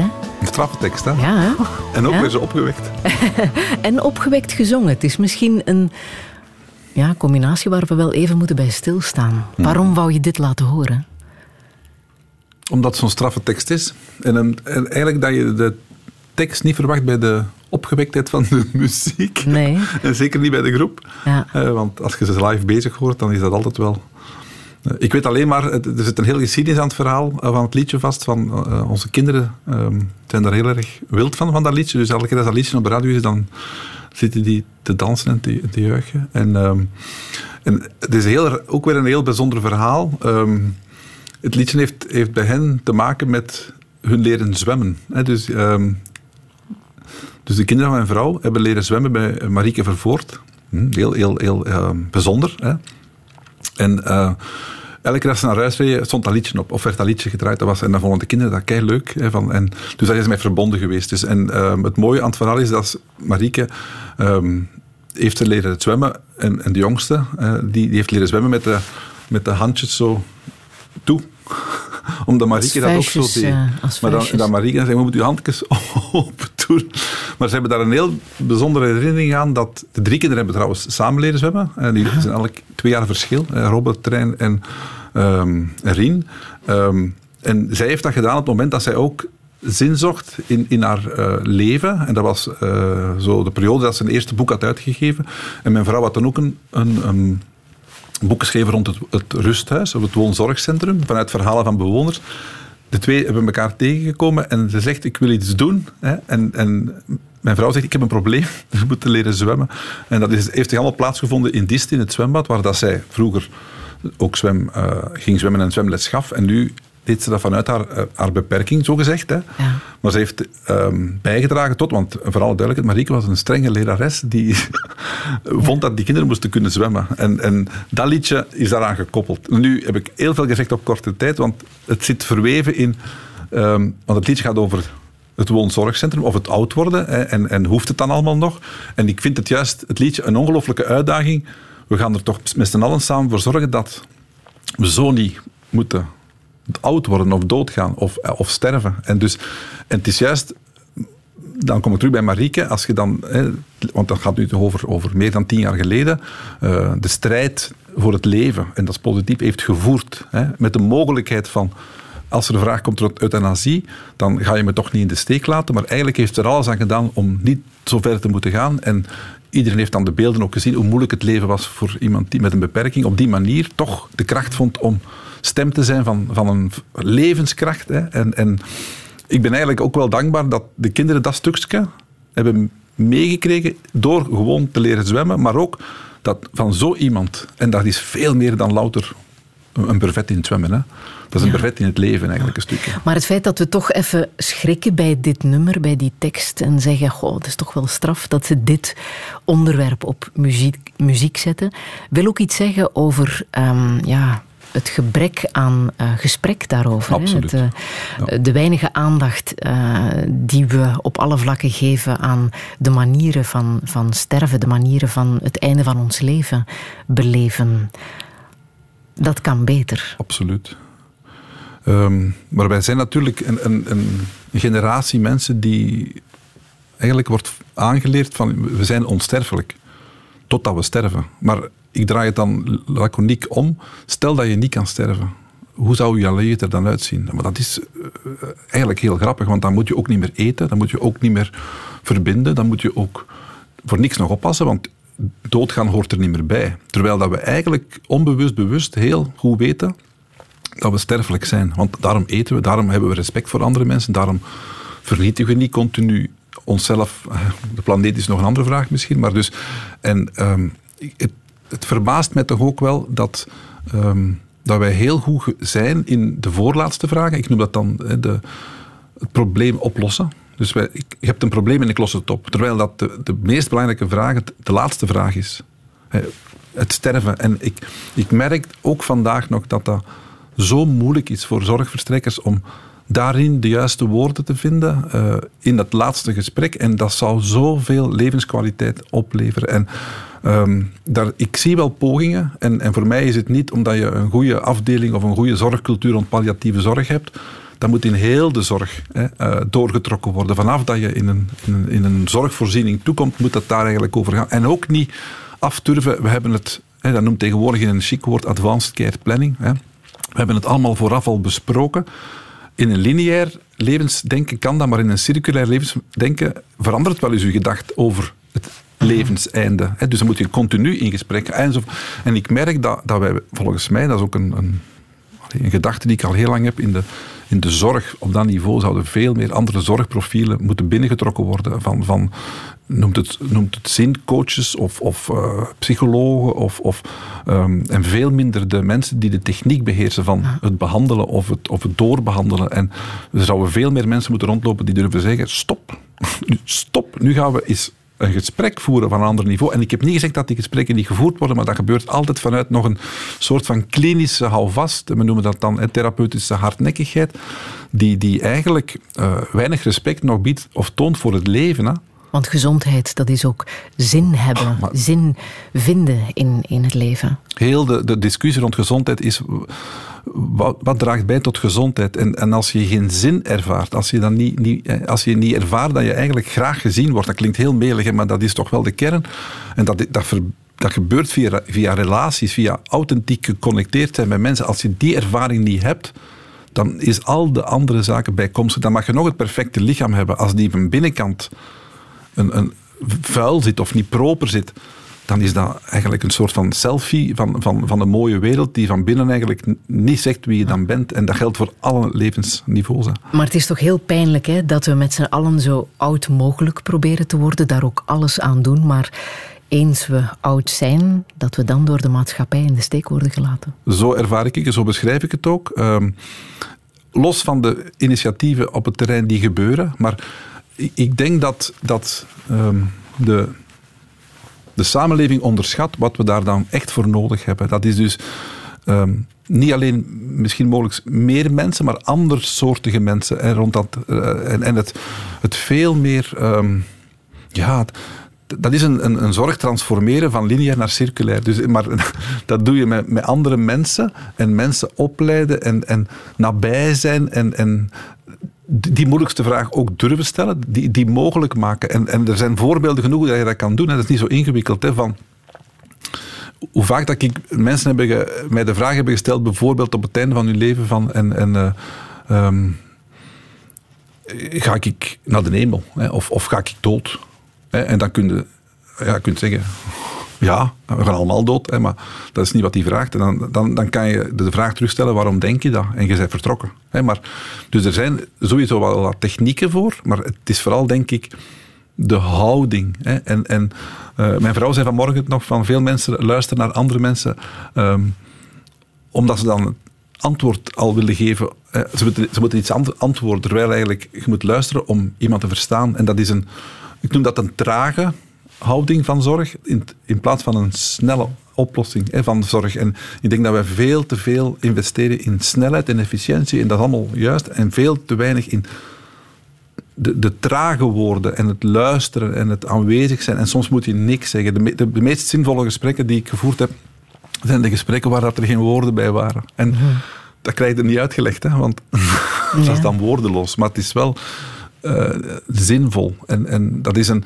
Ik beschrijf het ook wel vaak van... Wij zijn zo goed in doen, hè, maar wij zijn zo slecht in zijn. En de zijnsmodus is er gewoon zijn. Dat is niet zo moeilijk. Dat is voor sommigen heel moeilijk, hè? maar gewoon er zijn. Hoe sta jij tegenover euthanasie? Dat is heel vreemd. Van, van, um, ik heb de periode gekend in de zorg voor euthanasie. Ik heb de periode gekend na de wetgeving van 2002, na euthanasie. Dus, dus um, ik heb altijd heel raar gevonden dat daar um, een ideologische strijdvoering is gebeurd. Van, dan was het zo precies van de, de mensen vanuit de klassieke vrijzinnigheid zijn dan voor en de mensen vanuit het, het instituut kerk zijn dan tegen. Hè, zoals dat vandaag geponeerd wordt. Ik ben verpleegkundige en ik heb altijd gezegd, in de zorg laat u nooit iemand in de steek. Dus op dat moment dat dat gebeurt, kan dat voor heel veel mensen een, een oplossing zijn, maar ik ben wel kritisch hoe is het in godsnaam zo ver moeten komen? En daarom dat ik ook heel duidelijk het onderscheid maak, ook zelfs vanuit een theologisch denken, voor mij is er een verschil tussen heiligheid van leven en eerbied voor het leven. Maar op het moment dat in de zorg er geen eerbied voor het leven is, dat het leven wat daar zich nog aandient, in die rest, op die manier mismeesterd is geweest. In het niet samenbrengen van fysieke en, en uh, uh, psychische en, en integriteit rond kwaliteit, dan is het misschien maar goed dat er euthanasie soms bestaat. Maar we zouden veel meer het gesprek moeten voeren ten gronde van hoe is het hè, zover kunnen komen dat mensen uh, gedwongen worden om zo'n agressieve beslissing te moeten nemen. En mijn ervaring is toch ook wel, euthanasie brengt wel wat teweeg. Niet alleen bij de persoon zelf, maar die kan het daarna niet meer vertellen. Hè, maar ook met die omgeving. Um, en ik merk toch ook wel, en mijn, vrouw is, is verantwoordelijk in een woonzorgcentrum. Uh, de laatste jaren zien we daar de vraag rond euthanasie toenemen. Dat heeft toch wel wat impact op de medebewoners. Hè. Een beetje van, moet ik nu ook iets doen? Of, of, uh, en en dat, daar is ook heel veel uh, onduidelijkheid soms over. Dat is zo een, een, heel triggerend gebeuren hè, rond, rond mensen die al in de laatste levensfase zitten. Maar ik, ik, ben, ik heb altijd geweigerd rond euthanasie om te zeggen van, ah, dus u, u bent dan zogezegd christelijk, dus u bent dan tegen. Ah, ik vind dat dus een, een non-debat. En dus, maar je moet wel ervoor zorgen dat je mensen op die momenten niet in de steek laat. Wat er dan ook gebeurt. En dat is, ik weet dat dat een, een, een standpunt is waar dat sommigen dan soms van denken van oei, kan je dat nu wel zeggen? Maar het gaat over mensen. Hè? En, en uh, ik heb in elk geval geprobeerd nooit mensen in de steek te laten. Wat denk je over euthanasie bij een voltooid leven, zonder dat daar een medische kwestie uh, aan de oorzaak ligt? Ik zal het anders en scherper formuleren. Um, zolang dat euthanasie binnen de contouren van de, de, medische activiteit een plaats blijft krijgen, ga je nooit een fatsoenlijk antwoord kunnen geven op het problematiek van voltooid leven, waar dat de medici of de arts vandaag zelf zeggen, dat is geen medisch probleem, voltooid ah. leven. Ah, natuurlijk niet. dat is geen medisch probleem.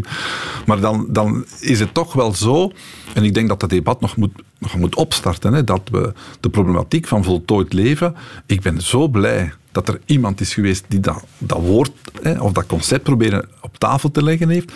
Maar dat zegt alles over de relatie die je aangaat met mensen die die vraag stellen. En het is, ook nog een anekdote hè, van, van... Ik heb ooit een boekje geschreven over kwaliteit van leven. En er, was, een, er was een boekje met zeven hoofdstukken.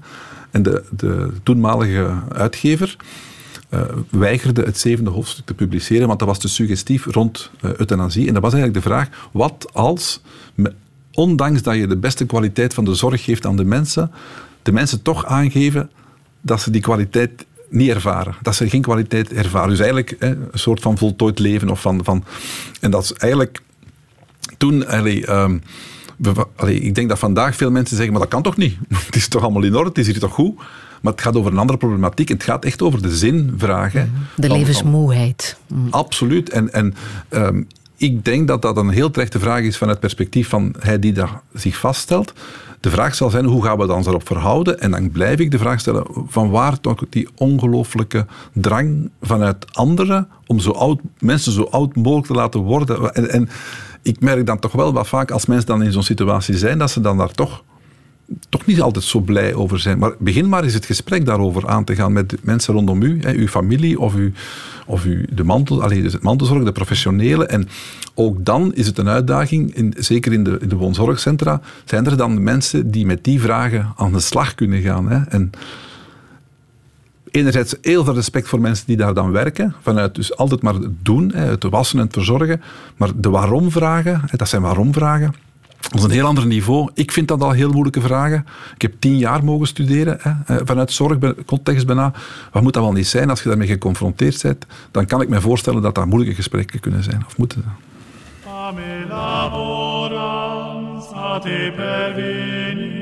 mai scenare potes iquitablus, homine sunt difficile sint, eis copiam facam de quam insaniunt, e qui te scives gubernant, merius quam olim antea, rosa mons vexit ait nemo umquam peribit. Polis feriam procedibus, via clara et vestitis, pasim sudum,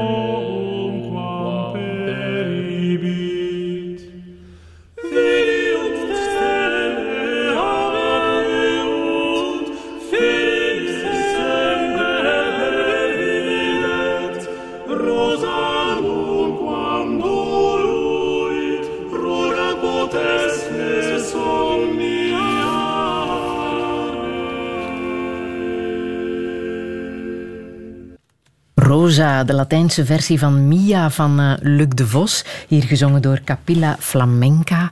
Luc van Gorp, waarom wou je dit laten horen?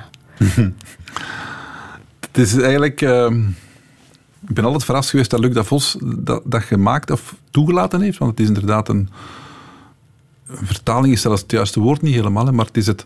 ehm, het, het resultaat is in elk geval voor mij een samengaan van wat muziek kan doen, eh, dan natuurlijk vanuit een soort Gregoriaans, wat, wat mij toch ook wel ergens op een of andere manier dierbaar is eh, geweest, omdat dat zo rijk is qua muziek en qua, qua mogelijkheden. En, en het brengt zo, eh, noem het dan, eh, klassiek en modern hè, bij elkaar in mijn eigen van... Ik, ik merk dat ik iemand ben die, die heel erg houdt van klassieke muziek en daar echt wel... wel ongelooflijk door geraakt kan worden, maar evengoed van moderne mu- muziek en, en, en hedendaagse muziek. En, en ehm, dat komt daar precies in samen. En het is ook bijna zo'n testament van Luc de Vos zelf, hè, van, die er niet meer is. Ehm, heeft het net op tijd dan gemaakt. En, en, eh, vooral bij de persoon van Luc de Vos, hè, die, die dan in mijn hoofd toch flamboyant, een levensgenieter was. En, en dan dit toch ook moet gevoeld hebben. Ehm, en het is ook verbonden aan een, een, ook weer een anekdote. Ehm, ik, ik ben lang uh, voorzitter van het geweest en mijn coördinator, Hendrik van Gansbeke, die, eh, die heeft daar samen op internaat mee gezeten. En, en, en hij zei ook wel, we hebben toch wel veel naast, veel naast elkaar gezeten op de, op de grond om dingen van elkaar te horen en te leren. En het was ook die Gentse link dan ergens zo van ja, ergens, dat komt allemaal samen. En, en ergens in dat lied, voor mij dan, dat is dan iets heel persoonlijk van, dat is zo waardevol en, en zo, zo mooi. Het is ook kei mooi. En, en opnieuw, de woorden zijn voor mij dan minder belangrijk, want, eh, maar wel de muziek en de, en de, ja, de intonatie. Het is ook te horen geweest tijdens de begrafenisplechtigheid hè, van uh, Luc de Vos in de Sint-Pieterskerk in uh, Gent. Gent zelf, ja. Hoe vaak kom jij nog in een kerk? Als je het aan mijn kinderen vraagt, um, te veel. ja, is het waar? En dan moeten ze mee. Um, het is ook, dus als we inderdaad ergens naartoe gaan, nu door corona is dat wel moeilijker al wel. Je komt nog al wandelend wel iets, iets tegen. Dan, dan uh, heb ik altijd zo de behoefte om daar binnen te gaan. Dat is een één beweging. En daar ook even te zijn. Um, nu, de kerk is leeg op dat moment. Hè. Um, en ze vinden dat, dat dan te veel. Maar ik merk dat, je, dat ze ook wel beginnen te begrijpen, want de jongste is 16, hè, dat, dat ze... Um, dat ik waarschijnlijk ergens toch een andere boodschap wil geven. Van, dus de ruimte overweldigt mij altijd wel. Van de, dit is toch wel een soort van stilte.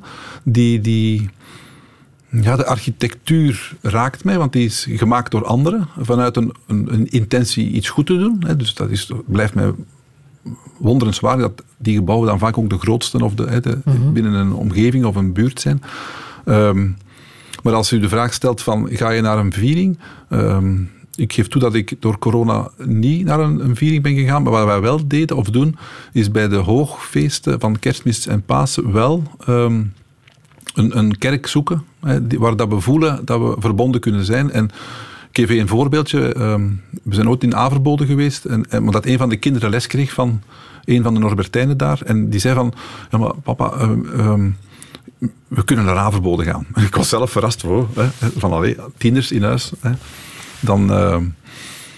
En dat heeft mij toen wel geraakt ook. Van, en ik vind dat ook wel belangrijk. Waarom? Omdat ik het belang van de rituelen die daar gebeuren, ik, ik denk ook wel dat ik ze versta, um, dat ik die wel nodig heb om, om mij te verdiepen. Hè. Dus het, het, je moet niet nadenken over de structuur, die is er. Hè. Um, ik heb niet gezegd, moet die in vraag gesteld worden, maar toch en dan heb ik daar wel nood aan. En als ik dan kijk naar uh, bijvoorbeeld een begrafenis of overlijdens, wat vandaag natuurlijk heel moeilijk is om dat mee te maken, um, merk ik ook dat ik de, de ruimte en het, en het gebeuren nodig heb om bij het overlijden van iemand anders de spiegel bij mezelf. Dus eigenlijk, -hmm.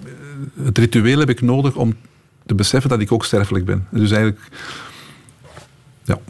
Je zegt, um, geloof is nodig, maar de kerk is overbodig. Is dat zo? Ik maak een verschil voor mezelf tussen, en ik heb het al gezegd in de uitzendingen, van ik, ik, uh, ik ben diep religieus. Uh, en religieus wil zeggen echt, uh, ik voel me heel erg verbonden met, met, met proberen met mezelf verbonden te zijn, met anderen en met de anderen. van, van, ik heb mezelf niet gemaakt, ik heb mij er ook maar geworpen gezien geweest zijn op de wereld. En, en, maar ik, ehm, ik denk dat religie vertrekt vanuit het diepste zijn van mensen in verbinding. En, en voor mij is dan um, het geloven in, in liefde. En, dus, um, en dat liefde sterker is dan het kwade. Dat, klinkt heel ernstig, hè, maar. En, en dat je altijd die keuze hebt om voor het kwade of het goede te kiezen. En, en voor mij is de verpersoonlijking van, van die verbondenheid liefde. En, en daar dan ook de keuze voor proberen te maken, weten dat je fouten maakt en dat, je, uh, allee, dat het fout kan lopen, dat je berouw kan hebben, dat je kan vergeven en, echt kan vergeven. Um, de kerk heeft daar um, heel erg zijn best waarschijnlijk door gedaan in de geschiedenis om de handen en voeten te geven. En dan spreek ik over het instituut. Ik merk dat vandaag die verbondenheid wel in de kleine gemeenschappen of de kleine initiatieven, dat dat wel gebeurt. Al is maar gewoon eh, paaseieren gaan uh, uitdelen in, in een vluchtelingencentrum, eh, bijvoorbeeld bij ons in, in Helchteren. Um, dat is ook kerk, maar dat is niet instituut kerk. En mhm. ik denk dat wij veel meer nog het instituut zelf zijn, zijn voeten moeten durven vuil maken, de, de, botten echt aandoen. Het instituut, hè? dus niet de mensen in het instituut. hè? Mhm. En dat je daardoor automatisch die verbinding gaat terugvinden. Dus er is toch wel wat werk aan de winkel, denk ik, voor het instituut. Ja. ja. En als het instituut kerk aan vernieuwing toe is, is dan ook het instituut politiek dringend aan vernieuwing toe, als het aan jou ligt? Ja, en, en, en je moet altijd letten als je bepaalde begrippen gebruikt. Um, ik geef een voorbeeld. U bent een vertegenwoordiger van het volk. Dan ben je een volksvertegenwoordiger. Dat heeft voor mij wel een, een, een hele uh, scherpe, omlijnde betekenis. Je bent daar niet uzelf vertegenwoordigend, maar u vertegenwoordigt het volk dat op jou gestemd heeft via de structuren die we kennen. Ik, ik denk dat we ons soms onbewust zijn van. En, en ik vertaal het naar mezelf toe. Ik, ik ben verkozen als voorzitter van CM door de leden. Dus de leden gaan mij ook een, een rapport geven op een bepaald moment. Vertegenwoordig jij wel als voorzitter de 4,5 miljoen leden waar dat jij het verschil moet voor maken? Ehm, dus ik moet verantwoording afleggen voor mijn. Dat geldt ook dus voor de politiek of de verkozenen. Moet verantwoording kunnen afleggen voor de beslissingen die je ten goede neemt van de samenleving. En ehm, ik denk dat het een ongelooflijke uitdaging is om jezelf dan te overstijgen als persoon, om daar niet voor jezelf te staan.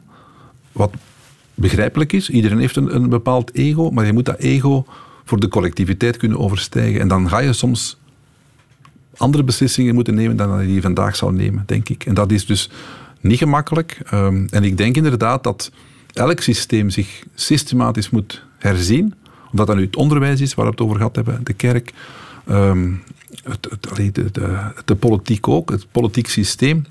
Want vanaf dat je voelt dat, er, dat de connectie verdwijnt, heb je een probleem. En ik denk dat we vandaag een probleem hebben. Waarom? Omdat ik te veel mensen zie die mij aangeven dat ze zich niet beluisterd voelen. Ik heb niet gezegd dat men niet probeert te mhm. luisteren, maar ze voelen zich niet beluisterd. En dan is er wel een zorg. Want dan kan je met je frustratie, met je emoties niet weg. En soms zien we daar af en toe een opstootje van.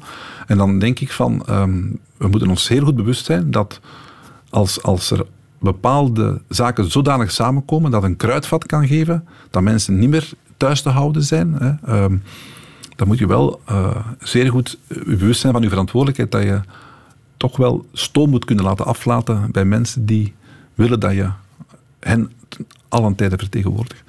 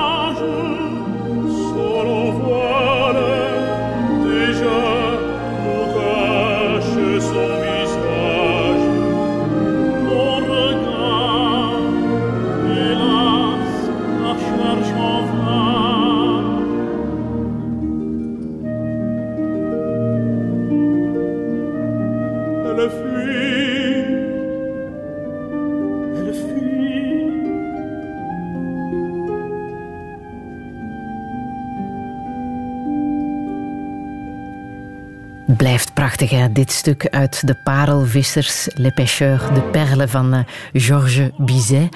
Luc van Gorp, waarom wou je dit laten horen? Het is mooi. Het is een hele mooie um, duet. Hè. Um, het is opera. Het is, uh, traag. Dus eigenlijk uh, mijn vrouw en ik daar een stuk uh, het huwelijk gevonden, denk ik. In de zin van het, het, het, het is trage woorden, dus de woorden. En anderzijds de muziek, hè, dus die mij dan heel erg um, raakt. Um, en waarom dit stuk? Omdat het, het heeft... Ik moet al nadenken over de, de jaren post-corona. Het was dus voor corona. Hè, dat we op oudjaar... Het was oudjaarsavond. Dat we ook met de kinderen, met Hanna Trein en ik denk een van de jongens ook die, die mee was. Um, we gaan naar een opera. maar met, met, hè, toen 15, 14-jarigen naar een opera, dat is nu niet direct de plek. We werden dan gekoppeld aan, aan ook overnachting hè, op oudjaar in, in Antwerpen dan. Um, en, en op een of andere manier uh, heb ik wel het aanvoelen, omdat je daardoor zaait wat er later mogelijk bij uw kinderen dan terug kan hè, komen. Weten dat ik ooit als kind um, ook naar een opera ben geweest met school, eh, ook in dezelfde Schouwburg trouwens, eh, toen, of in de opera van Antwerpen, um, dat ik nooit vergeten ben. En dat was denk ik het verhaal van, van uh, een arme jongen en, en, en, ook zoiets, maar dan ook zo niet goed weten. En nu zingen die, allee, zeg dat nu toch gewoon. En dus het is een hele...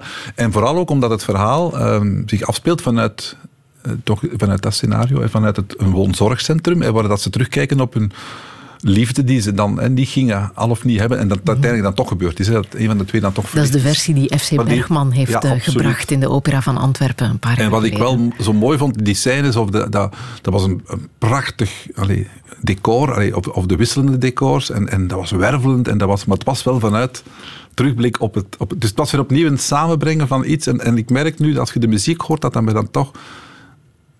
Daar raakt... Het is heel vreemd dat muziek u dan terug katapulteert naar die plek waar dat je die gevoelens op dat moment had van ook een soort van dankbaarheid. En ik, we hebben het twee keer gedaan, uh, zo naar een opera gegaan, maar ook gewoon als, als koppel, hè, uh, mijn vrouw en ik. En nu de kinderen mee. En dat waren eigenlijk twee keer oude jaren die dan toch leuk waren. Bijzonder. Bijzonder, ja. ja. ja. Hoe zie jij jezelf oud worden? Um, rustig. hoe, hoe, zie ik me oud worden? Ik, ik, um... ik moet de vraag misschien anders stellen. Waar zie jij jezelf oud worden? Ik hoop thuis. Um, nu, daarin verschil ik van mening met mijn vrouw, want die, die werkt in een woonzorgcentrum, heeft daar ook eigenlijk heel haar leven gewerkt en probeerde echt de ziel in, in het woonzorgcentrum te steken, waar ze ook heel erg goed in gelukt is met haar teams. Dus die zou vandaag al bijna vertrekken. Zo van, hè, uh, ik heb altijd gezegd tegen haar, maar op het moment dat je in het consortiumcentrum gaat opgenomen zijn, ga jij daar wel niet meer werken. dus je moet wel zien dat je de transformatie dan doet. Um, maar ik, ik,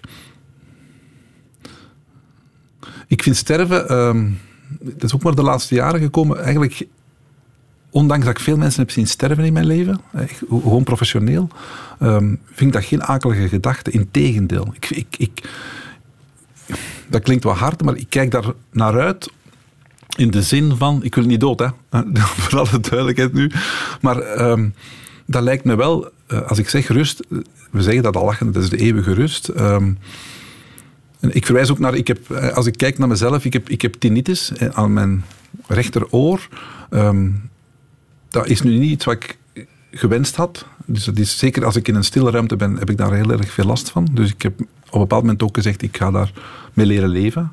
Um, ik heb wel gezegd, als ik zou sterven of doodgaan, ik hoop dat die toon dan wel weg is. Dus zo erg is het wel. Dus ik hoop dat, het, dat ze mij dat dan afpakken. Hè.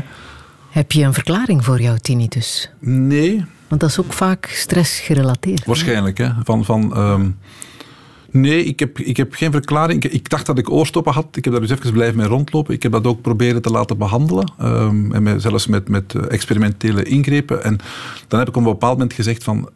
Um, weten dat er wel wat mensen worstelen met tinnitus en dat het echt wel zware gevolgen kan hebben. Tot zelfs zelfmoord, van mensen die dat dan doen. Heb ik gezegd, als het dat maar is, als het dat mijn gebrek of mijn beperking is, dan zal ik dat aanvaarden. Um, Maar het is niet altijd gemakkelijk. Om, om, omdat je, ik merk als ik echt effectief in een stille ruimte ben, dan, ehm, dan, uh, dan hoor je iets te veel. Anderzijds, ook professioneel, uh, moet ik wel altijd goed zien aan welke kant ik ga zitten. Mm -hmm. Want het, het, is niet voor een 54 en niet normaal dat je precies niet hoort. en soms letterlijk hoor ik, als iemand achter mij staat aan, aan de rechterkant en die mij iets zegt, dan heb ik die gewoon niet gehoord. En dat komt dan onbeleefd over. He, dus, maar ik heb zeker um, veel stress gehad in mijn, mijn jobs, eh, of in de combinatie zelfs van jobs. Um, en wat heb je daaruit geleerd?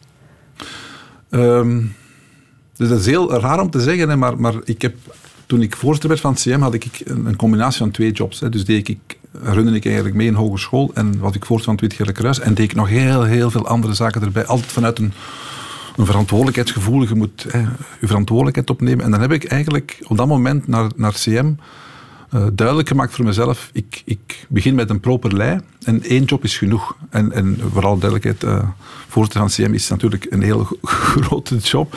En maar, was dat maar de juiste Het heeft me wel bevrijd van, het is één verantwoordelijkheid en dat heeft wel veel ruis weggehaald. Hè, zo van, van, en, dat, en, dat, en je wordt altijd maar bezig. En, en ah.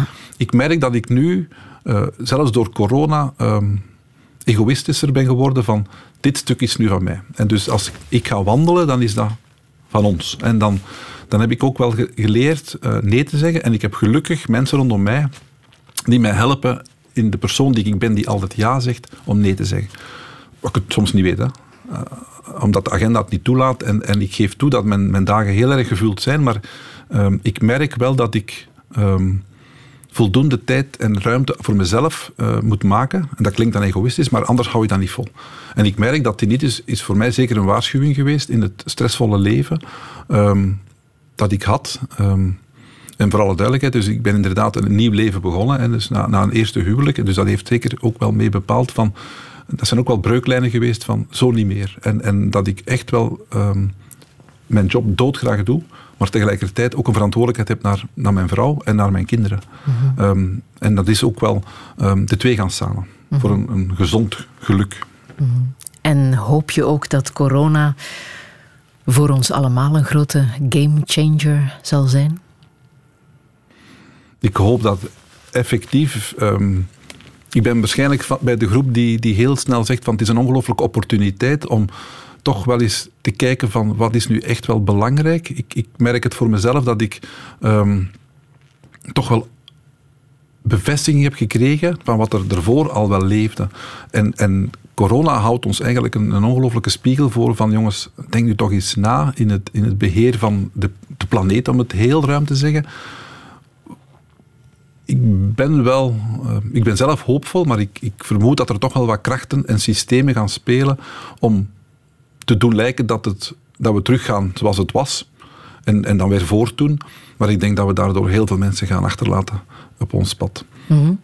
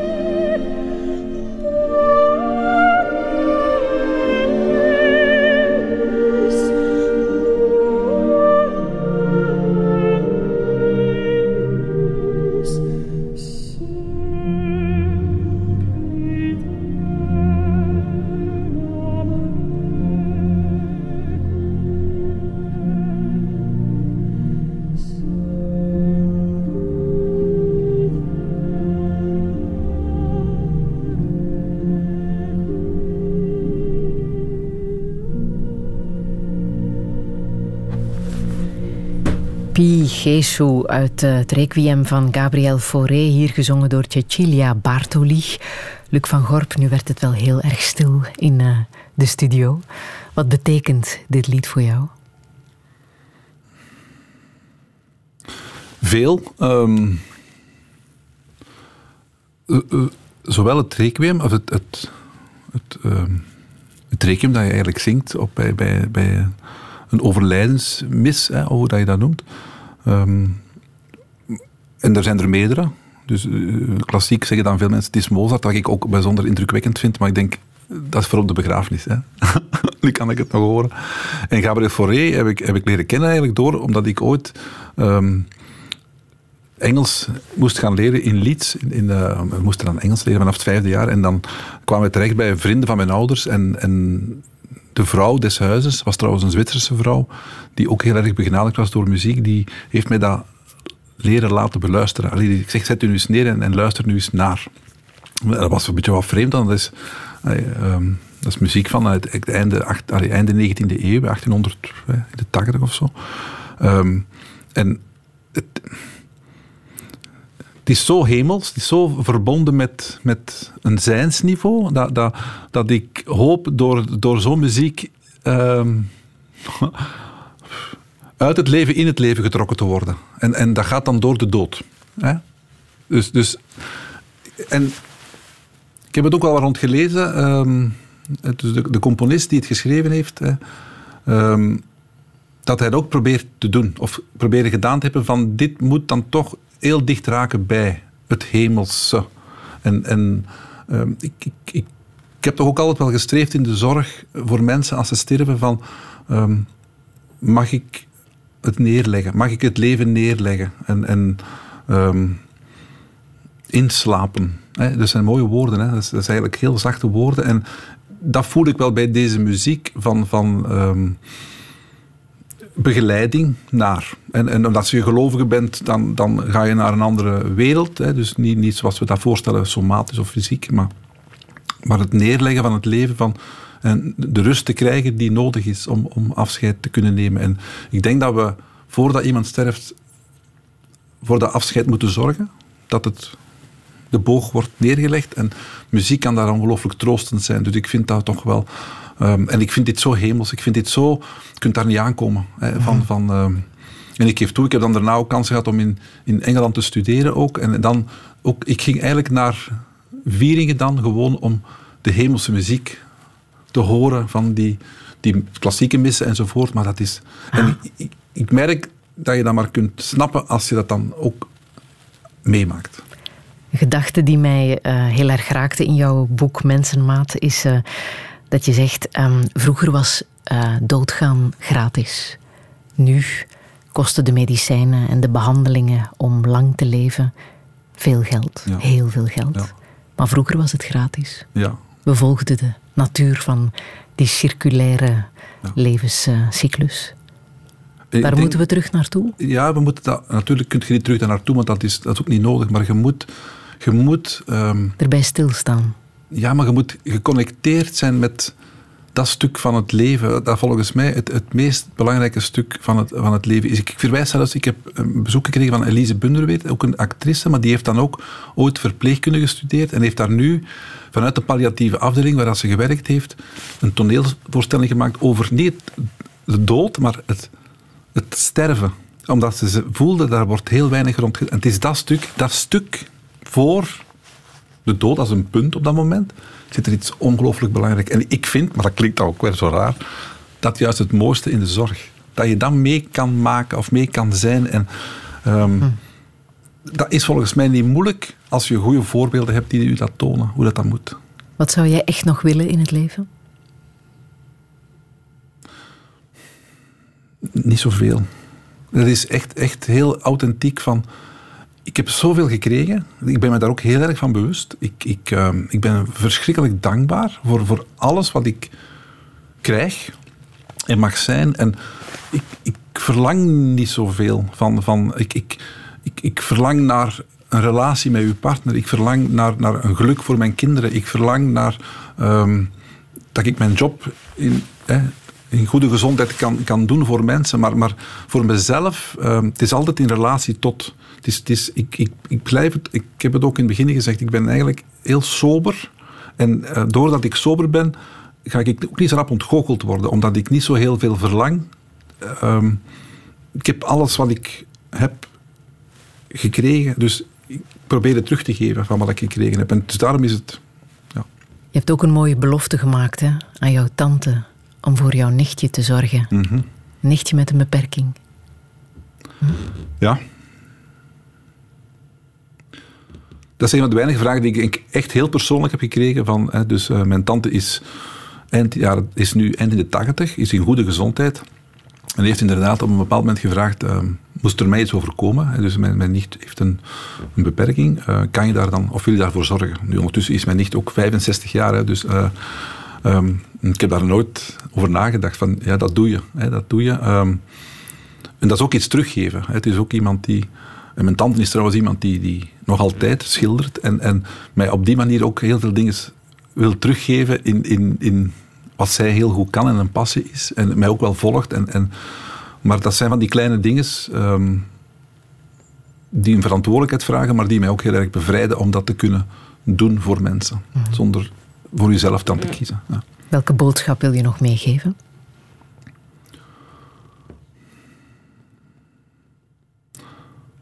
Ja, ik denk dat. Ik worstel heel altijd heel erg met het, het dilemma van doen of zijn. En, en ik merk als ik dan zeg, je moet veel meer investeren in zijn, dat, dat dan mensen dat niet altijd goed snappen. Maar het is gewoon aanwezig zijn. En dat dat veel meer bijdraagt tot geluk dan uh, de wereld van ik moet mij bewijzen en ik moet dat nog opleveren. En, ik moet... en zijn verbindt. En dat verbindt ten diepste. En ik denk dat we daar ongelooflijk een ander wereldmodel kunnen uitpuren dan het doen-model. Luc van Gorp, ik heb nog orgelmuziek om te eindigen. Deze orgelmuziek, maar waarom wil je dit nog laten horen? Het is Widor en, en het is ook, en ook uh, een stuk herinneringen van, van mijn kindertijd toch ook wel. Dus uh, het was de gewoonte van de orgelist uh, om op feestdagen dit stuk te spelen. En dat was zo um, feestelijk en zo... zo um, dat veerde u op en heel die, die gemeenschap. En, en in dat perspectief uh, dat waren dan toch volle kerken.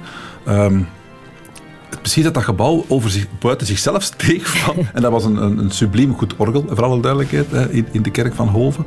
Um, en, en ook de man die het orgel bespeelde was een, een ongelooflijke mooie man in mijn beeld, hè, uh, of in mijn herinnering. En, en dat was feest dat u deed rechtstaan en u deed verbinden met anderen waar dat je dan inderdaad kon zeggen van en een zalige Pasen of een goede kerst. Dus het snapt zo dat het ja. feesten, maar in de juiste betekenis van het woord, het feesten door van binnen geraakt te worden. En niet door uh, een, pint en een, een, glas wijn, dat, dat even goed kon, maar het, het, we noemen dat het oplichten van je hart bijna. Zo van, en dat is natuurlijk zo extreem mooi dat ik dat wel de mooie afsluiter vind.